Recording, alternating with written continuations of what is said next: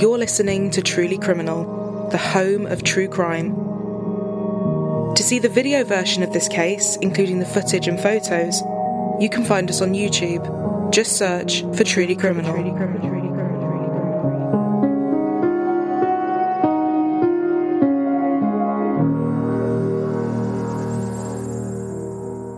Kyoto. Once the capital of Japan is home to 17 World Cultural Heritage Sites and has long been a favourite destination for tourists, expats, and backpackers from all over the globe.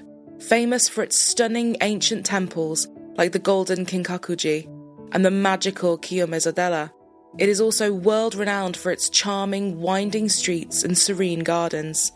As the cultural heart of Japan, Kyoto is the last place anyone would expect a mass murder to occur.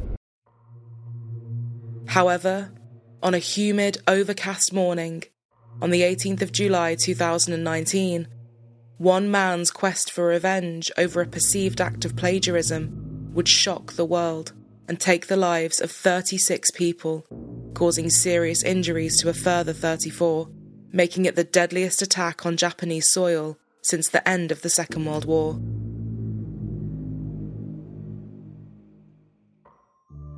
With the likes of Studio Ghibli's Spirited Away and My Neighbor Totoro, as well as many other cult favourites such as Sailor Moon and Gundam, anime is a $2 billion industry and has long been a key aspect of Japanese culture, enjoyed by children and adults alike from all over the world. Kyoto Animation, known as KyoAni to its scores of loyal fans, started life as a small and humble animation studio, first established in 1981 by charismatic husband and wife team Hideaki and Yoko Hata. The Hatas began their studio by recruiting unemployed mothers and other inexperienced workers who would ordinarily not be given a chance. Yoko Hata, talking to a journalist at the time, stated women have an innate power of being kind and gentle. So, we hire more female staff because we also want our animation to be filled with that heartwarming power. This kind of sentiment alone made KyoAni stand out from the crowd and immediately won the hearts of so many within the anime community. In the following years, the studio grew in size and gained widespread popularity across Japan for its production of high quality anime movies and for its skills in storytelling, producing over 28 television shows and films between the years 2003 and 2019.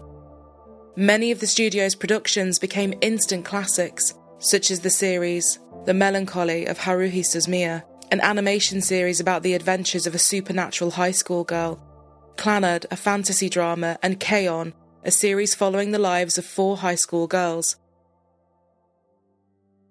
The studio was a creative's dream workplace as well, and positions there were highly sought after by other artists and writers alike not only for the chance to work at a successful and popular studio, but also due to the fact that Hideaki and Yoko were very kind employers, with a vision to support artists fully. They paid a generous full time salary to staff where other animation studios tended to only pay artists and writers on a freelance basis. They also offered an array of training opportunities within the studio, as both Yoko and Hideaki believed from the beginning in fostering artistic talent wherever they found it.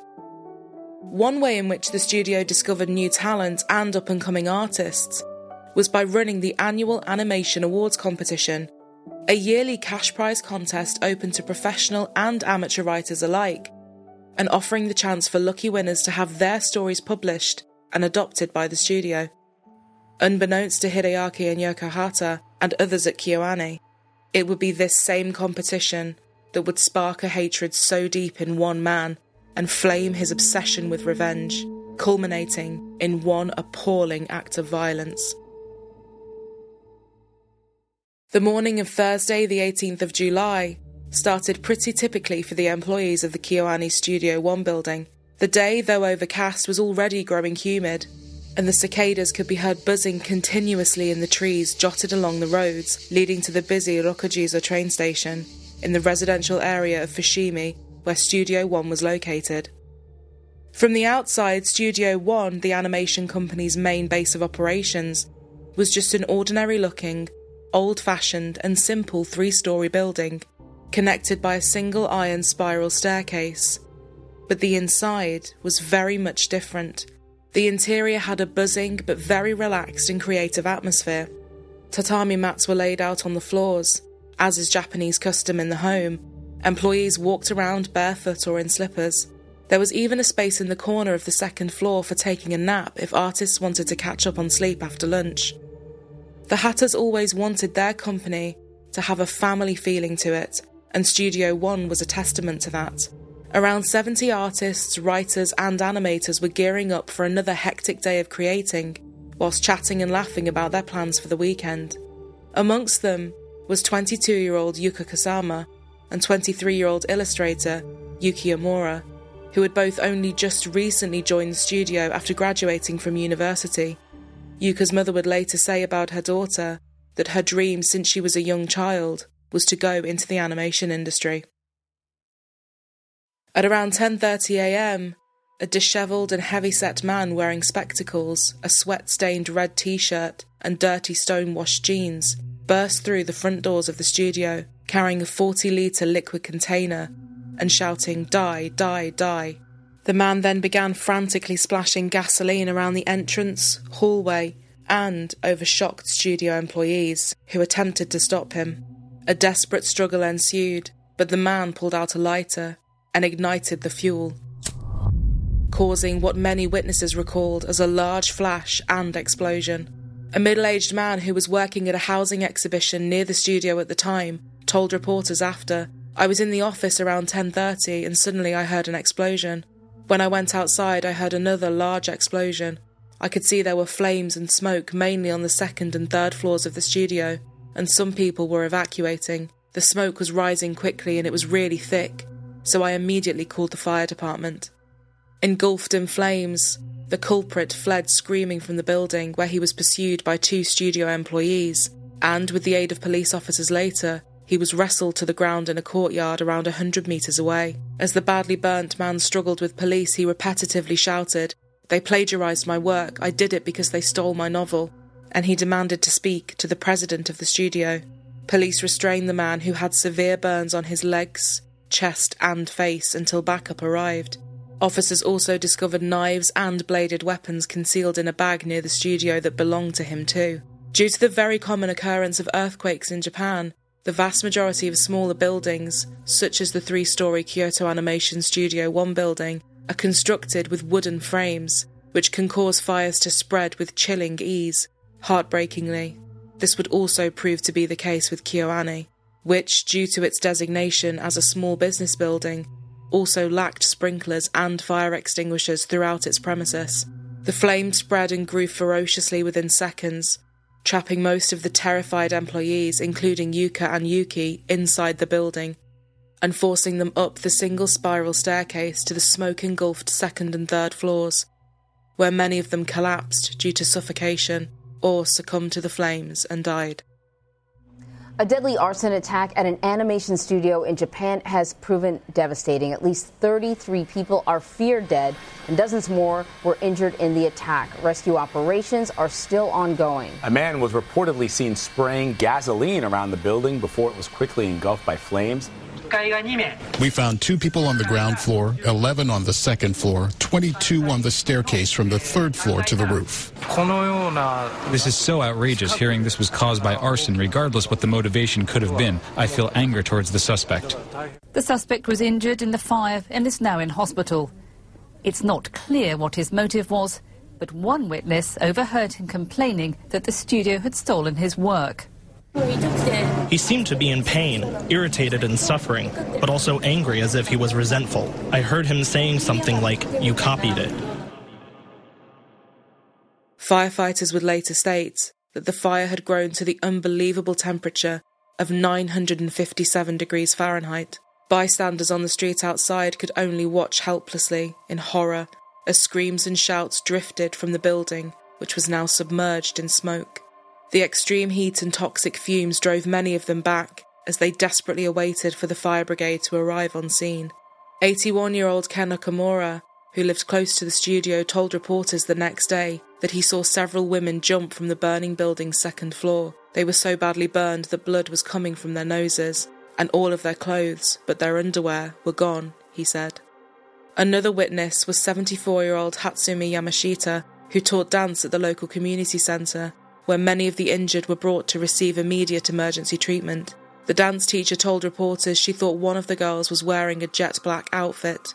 However, when she looked closer, she realised to her horror that when the girl lay down on the floor, she was so burned that she was almost naked. I could never forget this young woman, Miss Yamashita said. On this tragic morning, the studio president Hideaki wasn't at Studio One. He had been preparing for an interview with a major Japanese television channel about some animation work that they had created for the 2020 Tokyo Summer Paralympics across the city at Studio 5. It was just as the interview was coming to a close at around 10:33 that he received a call from one of his employees informing him that there was a fire at Studio 1.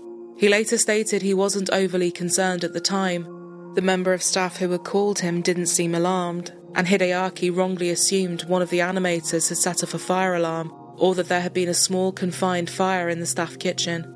He brushed off the call and continued his morning as usual, making preparations for an early afternoon business meeting at Studio One, telling himself he would find out soon enough what had been the cause of the telephone call.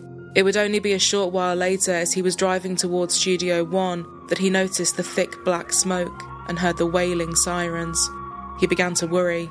He called his wife Yoko on her cell phone. He knew she wasn't scheduled to be at Studio One that day, but was relieved to know that she was safe, though she also didn't know what was happening.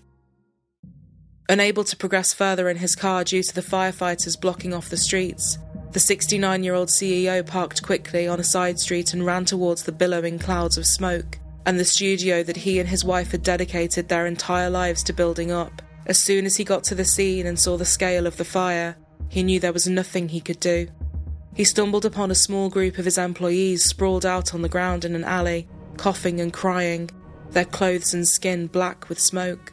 He asked them what had happened, and when no one could really answer, he fell to his knees and embraced them. He would spend the rest of the day at the scene, unwilling to leave, trying to help and console his surviving employees in any way that he could, trying to understand what had happened. For the husband and wife team of Hideaki and Yoko Hata, life and their beloved studio would never be the same again. The death toll from an arson attack at an animation studio in Japan has climbed to 33. As Asia correspondent Renee Henry explains, it's the country's worst mass murder in almost two decades. Most bodies were found on the stairs to the top floor, employees seemingly collapsing as they tried to escape to the roof. Firefighters smashed windows to pull the injured to safety. The 41 year old suspect also collapsed but found alive not far from the Kyoto animation studio, accused of breaking into the building, dousing it in petrol, and setting it alight while 70 people were inside. Neighbours hearing him scream, Drop dead. You copied it.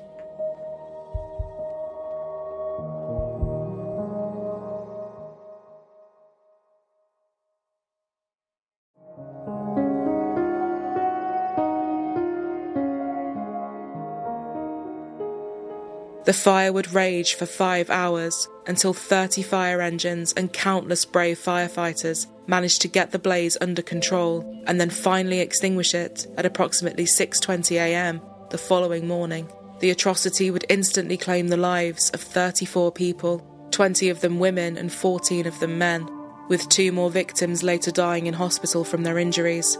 Tragically, the firefighters would discover many of the dead on the spiral staircase leading up to the roof.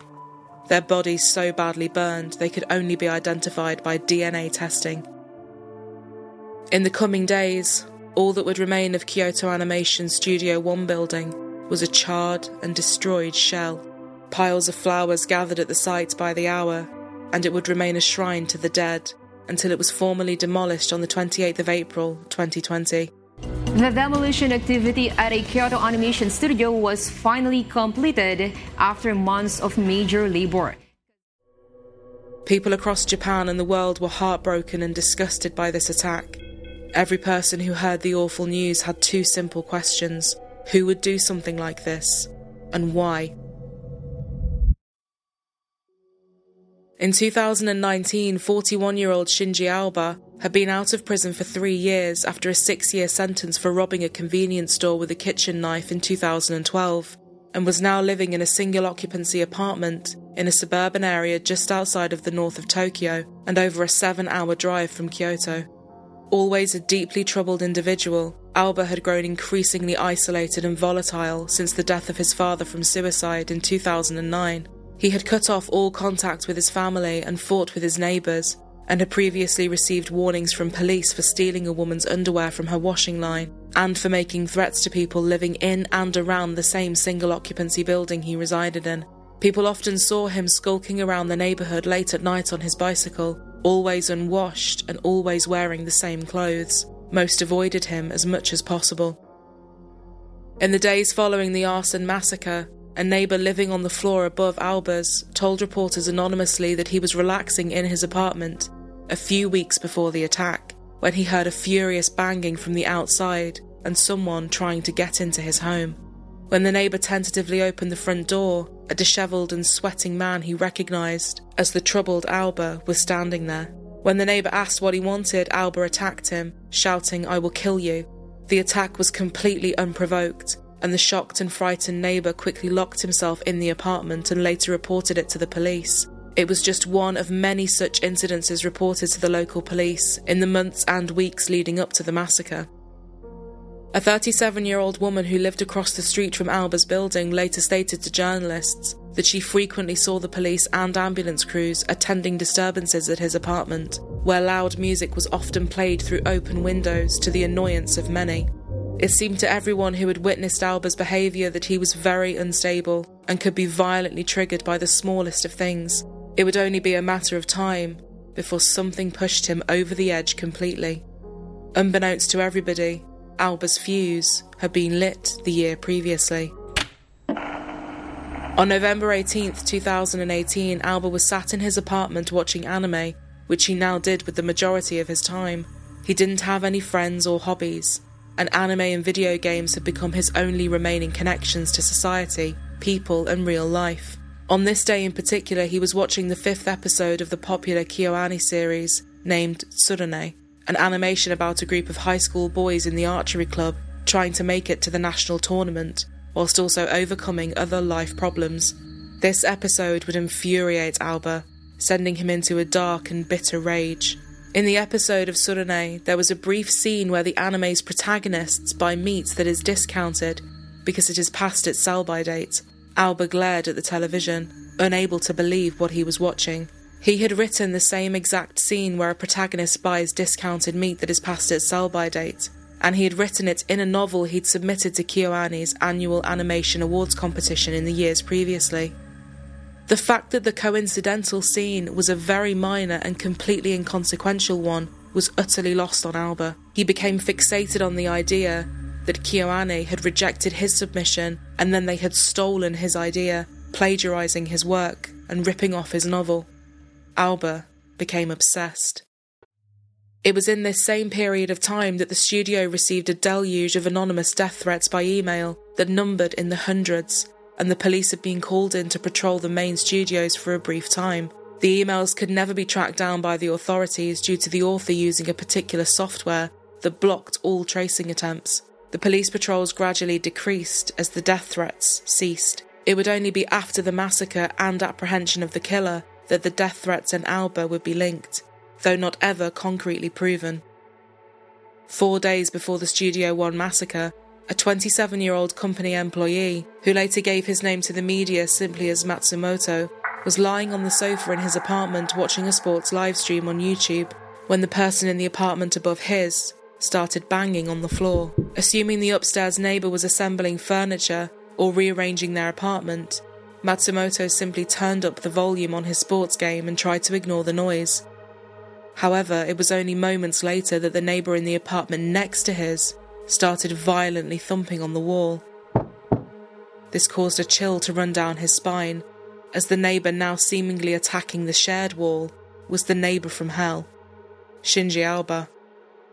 Matsumoto had been living next door to Aoba for a couple of years and was scared of him, stating he always was noisy, dirty, and rude, as well as being known for violence. He said he smelled terrible, really, really bad.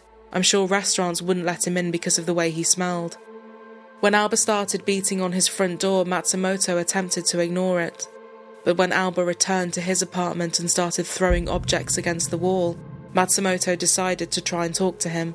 He went outside into the corridor and knocked on Aoba's front door. When there was no answer, he shouted through the letterbox that it wasn't him making all the loud noises, but an upstairs neighbour. The door suddenly opened and out came Aoba, grabbing the younger, smaller man by the throat and hair, shouting, You're too loud, shut up, I'm going to kill you. When Matsumoto again tried to explain to the enraged Aoba that the noises hadn't come from his apartment, but the one upstairs, Aoba screamed in his face, It's irrelevant. You're annoying. I'll kill you. I have nothing to lose. Shaken, Matsumoto fled the building to the nearest police station to report the incident. But when police finally arrived at Aoba's apartment to talk to him, he had seemingly gone missing. Matsumoto would later go on to state that Aoba's eyes had looked, quote, insane that night. The following day, Aoba was witnessed riding the high speed bullet train from Saitama to Kyoto, where he checked into a cheap motel in a downtown area situated close to many popular tourist destinations and night spots.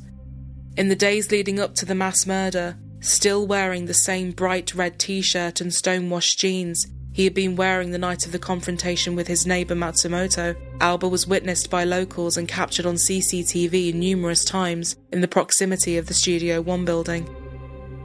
On Wednesday, the day before the attack, Aoba strolled into a hardware store and purchased a four wheeled push trolley. That afternoon, he pushed the trolley over six miles to a gas station where he filled up two red plastic containers with over 10 gallons of gasoline. He then loaded the containers onto the trolley, paid for the gas, and wheeled the trolley towards a disused and abandoned child's play area situated underneath a motorway underpass. It was here, in this lonely and deserted area, that he concealed the gas containers that he would use in the appalling attack the very next day, a day that would change the lives of everyone involved and change Japan forever. Confusion was rife in the hours and days following the attack. Friends and family tried desperately to reach loved ones who worked in the Studio One building. Authorities published lists of survivors and staff members who had been taken to nearby hospitals, and many family members were left bereft when they couldn't find the names of their loved ones on the hospital admissions or on the lists released to the media. 69 year old Kazuo Akada, whose granddaughter Megumi Ono worked in Studio One and who hadn't been accounted for, told television reporters on the day of the fire that Megumi was my pride. Her name started appearing on the screens of anime movies. I was so happy to see that. I was proud of her. I want to see her face soon. It wouldn't be until over a week later that 21 year old Megumi's fate would be conclusively determined through DNA analysis. Tragically, she had been another victim. One week after the tragic arson fire at Kyoto Animation, police have identified all 34 of the people killed. 15 of the 34 injured are still hospitalized. As Japan mourned, new laws were passed making it more difficult to purchase large amounts of gasoline in plastic containers, and buyers now have to give their full details and an explanation for the purchase, which is all kept on record. Kind fans and supporters from across Japan and the rest of the globe came together making charitable donations to a GoFundMe for the studio, raising over $2.3 million for the victims and their families. A large majority of survivors returned to work as soon as they were able to, going back to the jobs they loved, continuing to create the animation that brought so much joy to so many people, and honouring the memories of their friends and co workers who had passed away. Upon hearing that the motive for the mass murder was revenge over a perceived act of plagiarism, the Hatas and staff members went back over past competition entries and did in fact find a submission from Aoba, but it in no way resembled the scene that sent him over the edge, and had no similarities whatsoever to any scenes from any of the other studio's many works. Following the attack, he was taken by police guard to the intensive care unit at the hospital. He continuously admitted to setting the blaze as an act of revenge, telling the detectives, I targeted the number one studio, where the largest number of people were working, because I wanted to hurt many people. I lit the fire because KyoAni stole my novel.